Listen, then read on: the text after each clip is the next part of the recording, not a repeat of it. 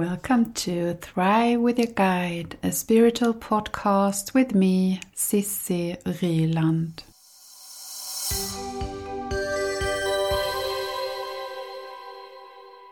I'm so glad you're tuning in. This episode is about your inner child. I'm a spiritual teacher from Sweden and I work with great, beautiful, awakening souls who have all different life purposes here on earth, as they are magical souls of light, here to be leaders of the new world and to shine brightly. And whether you're interested in high vibrational guides, spirituality, or wish to make a transformation in your own life to a freer, happier self with more creativity, love, and playfulness in life, I hope this podcast will give you inspiration along the way. I want to invite you to my website www.cissiryland.com and look at the free stuff for you to download. You can also read about my latest offers and courses, programs on my webpage. And today I want to start with a quote from Joseph Campbell. The cave you fear to enter holds the treasure you seek. I have been interested in the root of people's mental health for as long as I can remember. Even as a small child, I was interested in why some people behaved in a way that was outside the so-called norm. I was also interested in what was behind the way they acted and how they felt. And as I got older, an interest also grew how to heal the blockages in people that prevents them from feeling fully well. This led me to take an interest in and study psychology and sociology at the university. And then I went a bit astray through my not self, my conditioned self, to become an economist. I also studied law, but when I was 40, this feeling screamed in me that I just have to be a conversation therapist. So I'm both a conversation therapist and I'm a life and career coach. For almost 8 years, I've been working almost exclusively with courses and trainings in spiritual and personal development, together with my high vibrating guides, by guiding participants in my spiritual trainings. One of my, I think, quite unique ways of working with people is that I, along with my guides, can see what blocks a person from living their highest and best selves. I can see traumas, patterns, and events, both in this life and past life, that affect people in a negative way, so that they do not live to their full potential and fully as who they truly are today. I can easily see what people can do to thrive and maximize their potential. In your heart, you hold the most beautiful treasures, your potential, your life purpose, your dreams and passions. They were all planted there before you incarnated in this life. You also hold Christ consciousness, the universal love and compassion for yourself and for others in your heart. You also have the younger versions of you, your inner children. She or he is every age you have been. The child within you holds the fear, the sorrow, the anger, the disappointments of your life, but also the hopes and dreams, the playful and joyful part. The innocent eyes with which you looked at the world. He or she can tell you a lot about your authentic life path, what you are here to do, your passion. Sometimes it means that it's meant for you to work full-time with your passion, but more often it is something that will light you up, and maybe your family, your neighborhood, the country you're living, or sometimes the whole world. As I said, every child in every age still lives inside of us. When we grow up, we are involved in different things, unpleasant events. And when the child, which is us, is exposed to events, the child carries different behaviors and feelings. When these different emotions are triggered, the child kidnaps us and takes over our entire emotional system. If we have not learned by our parents to shut off from the child's needs within us. Shutting down our emotional system is not good, as the emotions have to be released somehow. Perhaps at some age, we choose not to be allowed to cry, which means that we may instead show anger when an inner child is triggered by various events. What are the events that I'm talking about? Often it's about various traumas. Many of my clients and participants have experienced various forms of trauma. The traumas that we encapsulate in our bodies because they are too unbearable to bear. I will talk about trauma more in this podcast in coming episodes. After all, I was also traumatized as a child, and I'm now free from the trauma both energetically, mentally, and in my body. The first time I met my inner child, I was so shocked over the deep emotional, psychical pain she carried, how sad she was, how abandoned she felt, and how much she needed me to tell her that the world is safe and no one wants to harm you. But what I said was, no, ask her to shut up. I can't stand her need for me. I can't stand her. I immediately understood even then that it was my mother's words to my father, but I also understood that it was an inner child who had just been abused and was just longing for some closeness and confirmation that the world is not as horrible as she just had experienced. But in those days, mothers rarely had time for nonsense like love, closeness, safety, and play. The important thing was that everything should look nice on the surface, and a child who is in a strong need for closeness after such a trauma becomes troublesome and a burden. And so the circle is starting in the child that she is a burden. She is not wanted. She is abandoned and no one loves her, not even those who are supposed to love her. We must save ourselves. We can be guided there, but no one else but ourselves can save us. And when we do, the reward, the treasure comes. So entering the cave we fear the most is a magical elixir.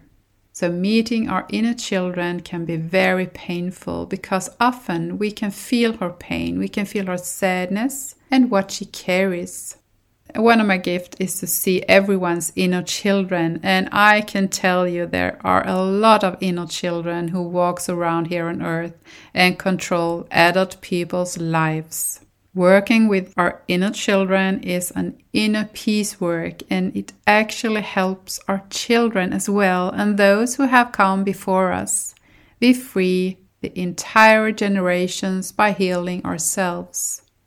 Even if we don't remember what happened to us, we still carry the experience within us and what obviously affects us in a negative way. The thing that was unpleasant for the little child, and especially in the first years, about newborn and up to 3 or 4 years of age, that have affected us the most, and we are controlled by this the most. Sometimes there can be part of us that we think are our personalities, that are actually our inner children that keep us in the box, and all the adaptations that we made to get love growing up. And that is still there, and we unconsciously carry it within us until we start our inner work, our inner journey. So many adults conform and are not aware of that are actually an inner child trying to conform to the environment in order to get love. Of course, past lives also play a role in our lives. But there is much in our inner children and in our past, our upbringing, that needs to be healed. For a small child, love is survival, because if we are loved by our parents, then we get food, sleep, closeness, and then we survive. That's why the little child does everything to get love, and they are so amazing at adapting. And that adaptation remains in ourselves, and we act based upon those adaptations. If you were brought up in a dysfunctional family, for example, or there is something else in the family dynamic that is out of balance, It is always safer for the child to think and feel it's my fault, because if the child sees that something outside of her, for example, when the guardians don't treat the child as they should, the whole world becomes scary and it's more than a child can bear. When the child puts the false truth on herself, there is something wrong with me, I am to blame. She begins to build her bad self-esteem and that impure self-preservation.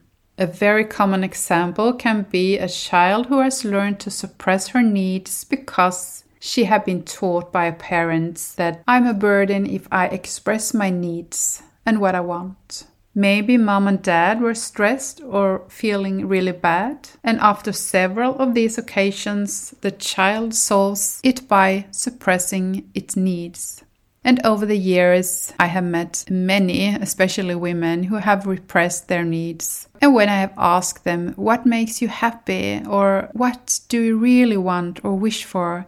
The answer can be, I don't know. I don't know what I need. I have no idea what I like to do.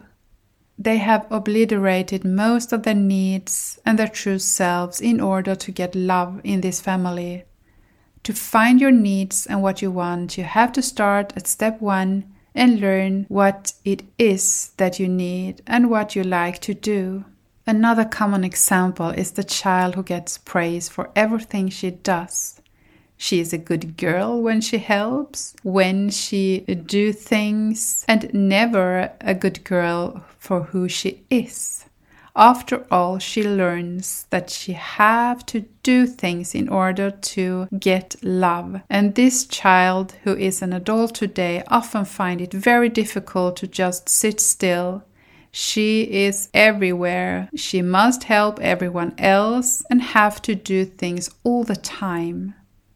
Of course, there is a difference in our energies. Many people are dynamic and want to do a lot at a time. But this is about women who cannot take care of themselves. They become restless just to rest, just to sit down, and they just do things all the time. They can say, I cannot do yoga, I cannot meditate, and they cannot see. They think this is part of their personality, but it is their conditioned self. They must constantly perform in order to feel good. If she doesn't do things all the time, she doesn't get love. That is what she thinks. There are many other examples. The clown that is created because it's the only way to make our parents happy. As long as we do not heal our inner wounds, will we manifest colleagues, friends, events, and love partners that reminds us of what we have not healed.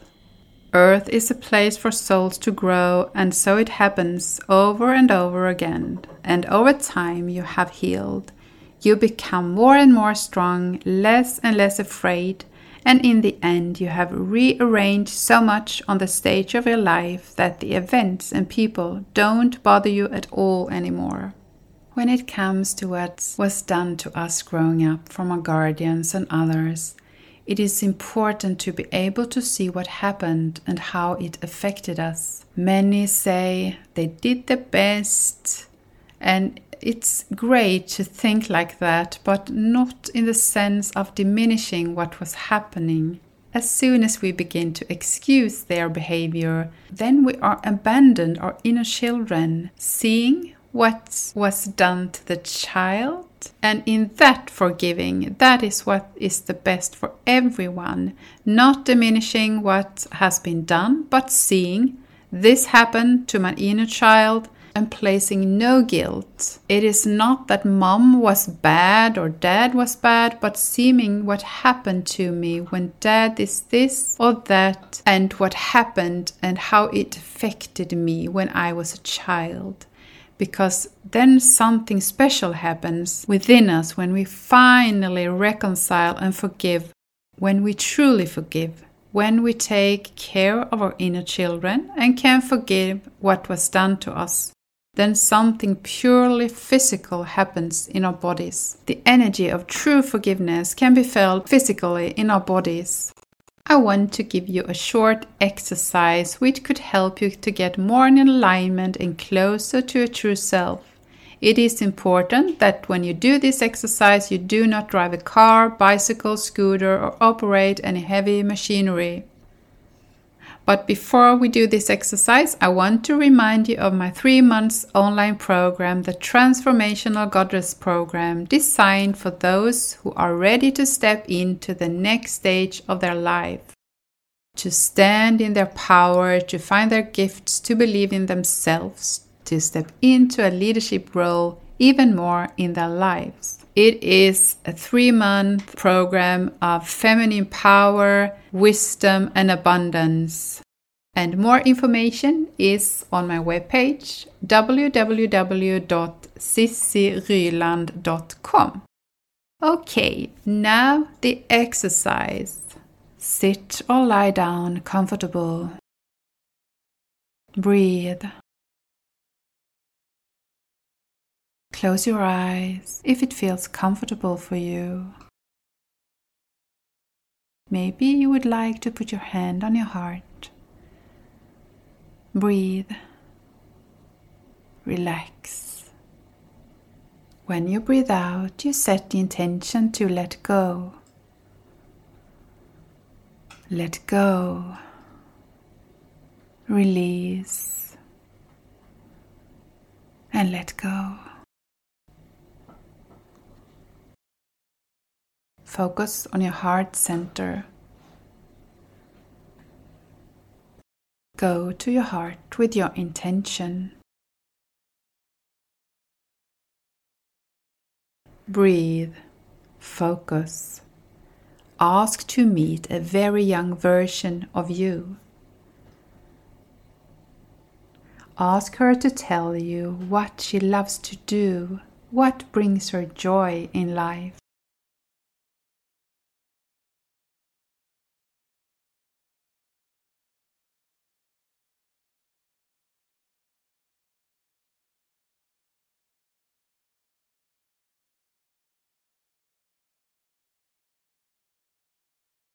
Now, I'd love to hear your thoughts and insights from this episode. You do this by taking a screenshot of this episode of the show and tag the photo with the Thrive with Your Guide Instagram account. With that, I thank you for your attention and see you soon. Lots of love to you from me, Cissi Ryland.